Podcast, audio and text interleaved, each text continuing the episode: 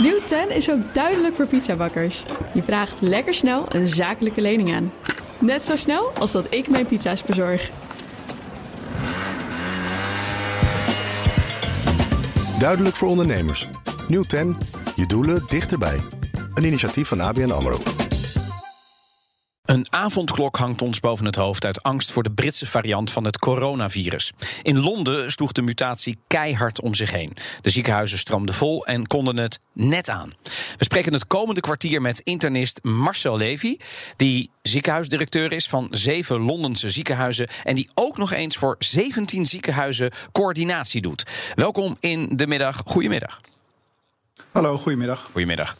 Ja, de grootste piek in Londen, is die nu achter de rug? Um, ja, het lijkt alsof uh, de getalletjes nu uh, stabiliseren en zelfs heel langzaam dalen. Dat zijn dan de getallen van besmettingen in de bevolking. En dat vertaalt zich dan hopelijk uh, een paar dagen later in minder opnames in het ziekenhuis. En dan nog een paar dagen later in minder mensen op de IC. Ja, want jullie zagen echt forse percentages hè, per dag. Is dat echt teruggelopen nu?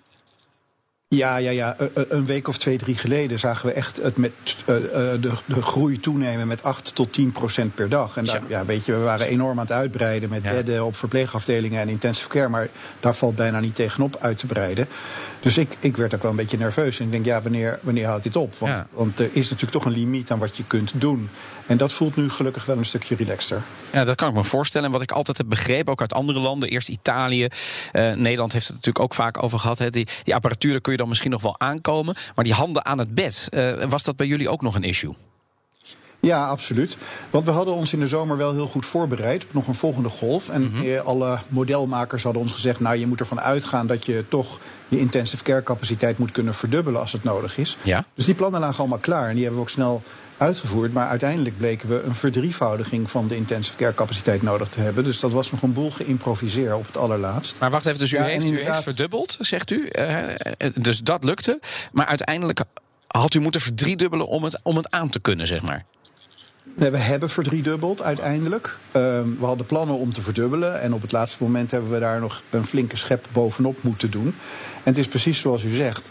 Uh, ruimte vinden en apparatuur vinden. En um, nou ja, dat allemaal organiseren. Dat, is ook, dat, nou, dat heeft ook al wat voeten in de aarde, maar dat is nog te doen. Mm -hmm. Maar waar vind je al dat personeel? Dus ja, wat er dan uiteindelijk gebeurt is dat je normaliter op een intensive care heb je toch één verpleegkundige per ernstig zieke patiënt. Uh, en dan moet je dus noodgedwongen een beetje gaan verdunnen. En dan heb je plotseling één verpleegkundige per twee hele zieke patiënten. Of in sommige gevallen, als ze niet zo super ziek zijn, drie. Maar dat, ja, en dan zet je er natuurlijk heel veel ander personeel naast om die verpleegkundigen te ondersteunen. En daarmee is het dan net gelukt. Maar uh, ik denk dat heel veel mensen wel heel erg hard gewerkt hebben de afgelopen weken. En nog steeds trouwens. Ja, heeft, heeft u dan ook de normale zorg moeten afschalen, zoals hier in Nederland ook moeten doen? Om het personeel vrij ja, te spelen? Helaas wel. Ja, ja, dus uh, zeg maar alles wat niet spoed is, dus geplande ingrepen die niet uh, levensreddend zijn, een heleboel polykliniekafspraken, die zijn voor een groot deel ja, gecanceld. Mm -hmm. Omdat we al die dokters en verpleegkundigen nodig hadden aan het bed van de patiënt. Niet alleen ja. op intensive care, maar ook op de verpleegafdelingen. Ja. U, u, had toch ook op Chinese wijze daar in Groot-Brittannië een speciaal coronaziekenhuis uit de grond gestampt? Kan ik me nog herinneren tijdens de eerste golf? ja, ja, dat is eigenlijk een beetje een simpel ding geweest.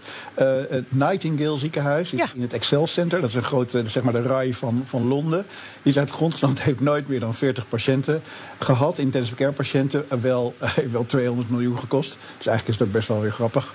Ja, um, ik ik en, hoor u er ook om lachen inderdaad. Maar dat is toch verschrikkelijk. Is, heeft dat nooit goed gefunctioneerd? Waarom niet? Nee, het was toen net te laat. Dus dat was toen in die eerste golf niet nodig. En nu dan? werkte het eigenlijk helemaal niet goed. Uh, en hebben we helemaal niet personeel. Hè, want wat ik net zeg, je kan wel verdunnen op je bestaande IC's en er extra personeel bij te zetten. Maar om nou een totaal nieuw ziekenhuis te beginnen, waar haal je in hemelsnaam de staf vandaan? Dus nu wordt dat Nightingale is weer geopend. Maar nu wordt het gebruikt voor niet-COVID-patiënten die nog een paar dagjes in het ziekenhuis moeten zijn voordat ze naar huis kunnen. En wie zorgt er dan voor ze?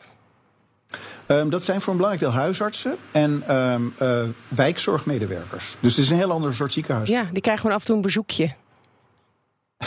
ja, nou, er zijn natuurlijk best veel mensen. Bijvoorbeeld bij ons in het ziekenhuis zien we heel veel mensen met een beroerte. En die worden dan behandeld in de acute fase en nog een paar dagen in het ziekenhuis. Maar hebben daarna een revalidatietraject. En dat kan heel goed in zo'n ziekenhuis plaatsvinden. Ja. Eh, toch even, we zagen ook berichten dat er zoveel patiënten waren dat de keus moest worden gemaakt. Over welke patiënt wel een bed kreeg en welke niet. Die gevreesde code zwart waar we het hier vaak over hebben, omdat we er denk ik heel angstig voor zijn. Uh, en dan bij u de vraag: uh, is dat bij u ook aan de hand geweest? Of heeft u dat in Londen in ieder geval net kunnen ontlopen? Net niet. Dat uh, code zwart heet in Engeland CritCon 4, level mm -hmm. 4. we zijn blijven hangen op CritCon level 3. Maar er begonnen wel wat mensen te spreken van ja, als dit nog een week of twee zo doorgaat, dan komen we ja, onherroepelijk in CritCon level 4. En dat zou betekenen dat je toch moet, het triage moet gaan plaatsvinden van wie ga, op, op niet-medische gronden. Hè, want we kijken natuurlijk nu ook al bij mensen van is een intensive care opname wel zinvol uh, en wil iemand dat wel? Maar dan zou je het plotseling moeten doen op basis van capaciteit. Nou, zover is het gelukkig net niet gekomen. Gelukkig, de oog van de naald. Dan toch even, hoe is het zover gekomen? We horen natuurlijk de hele tijd die Britse variant. Dat is natuurlijk een vreselijke naam voor gewoon een mutatie... die toevallig in Groot-Brittannië als eerste... maar zo staat hij in ieder geval bekend. Um, is het nu dat er uh, uh, dat die zoveel, ma uh, zoveel besmettelijker is en dat dat de oorzaak is? Of is het een combinatie dat er in Groot-Brittannië ook gewoon te laat weer maatregelen genomen zijn? Ik, ik denk persoonlijk, maar met enige slag om de arm, want het is best wel moeilijk om daar definitieve uitspraak over te doen, dat het een combinatie van factoren is. Die Britse variant is besmettelijker, dat is, dat is echt wel vastgesteld. Maar of dat nou deze enorme piek heeft veroorzaakt ja, en of die enorme versnelling die we hebben gezien, dat, ja, daar, blijft, daar blijft discussie over. Waarschijnlijk heeft het toch wel een beetje een rol gespeeld, in zekere zin. En dat in combinatie met een lockdown die pas heel laat is afgekondigd, zo vlak voor de kerst en ook een beetje met tegenzin van de regering. Um, en ja, dat, die combinatie van die twee heeft denk ik toch wel um, ja, ons in de problemen gera uh, ja, de, geraakt. Ja, en de reden dat we dat natuurlijk vragen is... wij kijken natuurlijk uh, vaak uh, naar Groot-Brittannië. Is dit ons voorland? Hè? Dat, dat is natuurlijk een beetje de angst die we hebben. We zien wat er gebeurde in Londen nota bene. ja, dan, dan worden we in Amsterdam en, en heel Nederland natuurlijk ook bang. Is dit ons voorland of zegt u nou... Nederland en Groot-Brittannië zijn wat dat betreft niet te vergelijken?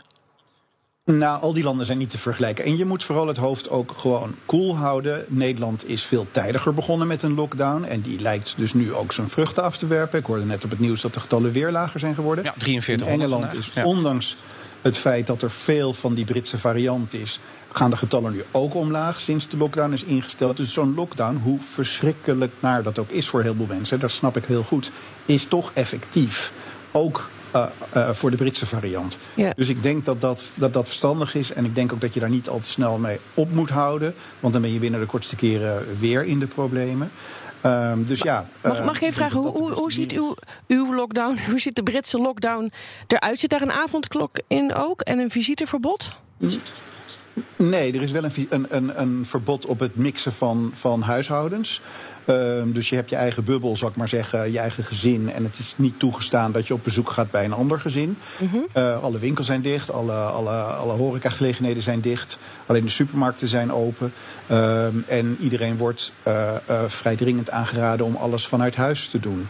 Ja. er is geen avondklok ingesteld. Nee. nee, want dan is die dus eigenlijk in principe hetzelfde zoals die nu in Nederland is ingesteld. Alleen nou, wij krijgen dan morgen ja. waarschijnlijk te horen, tenminste als we bronnen mogen geloven die nu via RTL Nieuws melden dat er dan morgen een avondklok zou komen en eventueel een visiteverbod. Dat klinkt dan eigenlijk als te veel. Ja, als het bij u naar beneden gaat. Te overzien. Ja, ja, ik weet dat we niet mogen vergelijken hoor. Maar... Hier. Nee, en, en, en ik vind Nederland is wel een beetje geobsedeerd over die avondklok. Want het is ongeveer het enige waar nog over gepraat wordt. Ik denk, nou, er zijn ook wel andere dingen. Nou, die... ook een visiteverbod hoor. Maar wel in combinatie met die twee, hè? Oké, okay. ja, nou, ik, ik kan heel moeilijk overzien of dat nou nuttig is. Ik weet niet of er zoveel transmissie van dat virus is in de avonduren. Het is misschien een extra signaal aan de bevolking. Mensen, het is echt menens. Ja. Um, en uh, we moeten nu echt eventjes alle hens aan dek... om ervoor te zorgen dat, die circula dat de circulatie van dat virus in de bevolking naar beneden gaat. Dat kan ik volgen. Maar of nou de avondklok daar het beste middel voor is... nou, ik ben niet de expert op dat gebied. Maar bedoelt u, de politiek is, is iets te veel geobsedeerd door die avondklok? Nou ja, ik lees natuurlijk gewoon kranten en dan, en dan zie ik dat dat ongeveer het enige is waarover gepraat wordt. En dan denk ik, nou weet je, er zijn ook gewoon andere maatregelen waarin je mensen uit kunt leggen dat het belangrijk is dat ze, uh, ja, dat ze thuis moeten blijven, dat ze uh, uh, niet veel contact moeten hebben met andere mensen. Want dat is toch het beste ja. waarschijnlijk om het virus onder de, de Dus u zegt die focus van de Nederlandse politiek op die avondklok maar de hele tijd, laat het los. Dat is te obsessief. Ja, het is bijna, het is bijna een soort bliksemafleider geworden. Zo van als we die nou maar hebben, dan is de rest allemaal goed. En dat is natuurlijk een beetje een versimpeling. Ja, ja en, en eerder zei uh, uh, uh, gisteren ook iemand van het OMT bij ons... Hè, het handhaven van de huidige maatregelen. Als we daarop zouden focussen, zouden we er ook al zijn. Um, je luistert naar BNR in de middag met de gast... ziekenhuisdirecteur uit Londen, Marcel Levy. Laten we naar de vaccinaties gaan. Um, daar moeten we wat u betreft alle hoop op vestigen, neem ik aan. Absoluut. Ja, ik, ik zie dat gewoon om me heen gebeuren nu ook. Eh, we weten allemaal dat Engeland ietsje eerder is begonnen dan Nederland. Maar dat is gewoon een kwestie van, van tijd. Maar om een idee te geven, we hebben drie weken geleden vrijwel al ons ziekenhuispersoneel gevaccineerd. Gisteren ging ik eens kijken naar de ziekteverzuimcijfers. En er is nog best veel verzuim. Maar dat is eigenlijk vooral omdat heel veel mensen zich aan het isoleren zijn. En eigenlijk heel weinig nieuwe COVID-19 gevallen onder het personeel. Dus het helpt Dus toen dacht ik van, hé, hey, ja, dat lijkt toch wel wat te zijn. En ik hoor eigenlijk dezelfde soort geluiden, allemaal nog heel voorzichtig. En in het begin uit Israël, waar ze ook al flink aan het vaccineren zijn. Dus ja, het is toch een beetje licht hè, aan het einde van de tunnel. En het is niet zo abstract meer. Het lijkt toch echt wel wat te doen. Ja, en dan weer naar Nederland natuurlijk. Hè, want het Verenigd Koninkrijk, ik heb het net nog even nagekeken... daar zitten jullie op 7% van de bevolking. Nou, dan heb je ook nog een ander uh, subgroepje zeg maar, van uh, Spanje, Italië... die komen op 2% uit. Nederland 0,4%. En dat vinden we natuurlijk jammer, omdat we denken... kunnen wij die achterstand nog inhalen? Hoe ziet u dat? Ja, ik denk het wel. En ik denk ook dat het heel belangrijk is. En, en ik denk dat je, en dat zie je in Engeland goed gaan. En daar kun je natuurlijk, kun je natuurlijk gewoon naar kijken. Uh, ik denk dat wat hier het beste helpt, is dat echt iedereen meedoet aan die vaccinatiecampagne. Dus ja? de, de GGD's die doen grote groepen mensen, of dat heet hier dan wat anders. De ziekenhuizen doen uh, hun eigen personeel, maar ook de politie en de ambulance en de brandweer. De huisartsen hebben een waanzinnig belangrijke rol hier in Engeland. Die doen alle 80-plus mensen. Die, uh, want de huisartsen weten wie dat zijn en wie de kwetsbare mensen zijn. De wijk organisaties zijn allemaal naar de verpleeghuizen gegaan. In mijn deel van Londen zijn vrijwel al die verpleeghuizen nu gevaccineerd. Dus als je met z'n allen daar volop inzet, dan, ja, dan gaat het wel heel hard. Ja, ja, laten we hopen dat wij dat ook bij gaan houden. Ja, en dan tot slot waar we allemaal op hopen natuurlijk... ergens zit daar toch ook nog een versoepeling aan. Hè. Die maatregelen gaan ook ooit af. Um, vanuit het ziekenhuis en vanuit uw verantwoordelijkheid gezien... bij wat voor soort aantallen in de ziekenhuizen is het verantwoord... om die maatschappij weer wat lucht te geven, te openen? Ja, dat, dat is een lastige beslissing. Ik, ik denk dat je wel oog moet houden voor het feit dat uh, een maatschappij die op slot is ook voor heel veel mensen schade en ook gezondheidsschade met zich meebrengt. Um, dus dat moet je, dat moet je niet uh, te laat doen. Maar aan de andere kant vind ik, ja, nou, dit, nu ben ik een beetje vaag hoor. Maar je moet het ook niet te vroeg doen. Want als er nog heel veel virus circuleert in de, in de bevolking, dan ben je binnen de kortste keren weer in de problemen. Dan hoeft er maar iets te gebeuren of de vlam slaat weer in de pan. Maar ik denk, ja, als je nu toch de getallen flink ziet dalen de komende periode. En we zijn gewoon weer uh, uh, uh, terug onder de verdubbeling van IC-capaciteit. Zodat we ook weer gewoon andere dingen kunnen gaan doen voor mensen die wachten op een operatie. Dan denk ik dat je ook gewoon ja, goed moet kijken van is dit niet het moment om ook de um, maatschappelijke lockdown ja, een tandje terug te zetten. Nou, laten we het hopen. We danken Marcel Levy, internist en CEO van University College London Hospitals. Wil je meer van dit soort gesprekken beluisteren? Dat kan. Elke dag voeren we langere gesprekken. En die kun je terugluisteren als podcast. Die kun je online vinden op bnr.nl/slash topgast of gewoon in de BNR-app. Nieuw 10 is ook duidelijk voor pizzabakkers. Je vraagt lekker snel een zakelijke lening aan. Net zo snel als dat ik mijn pizza's bezorg. Duidelijk voor ondernemers. Nieuw 10. Je doelen dichterbij. Een initiatief van ABN AMRO.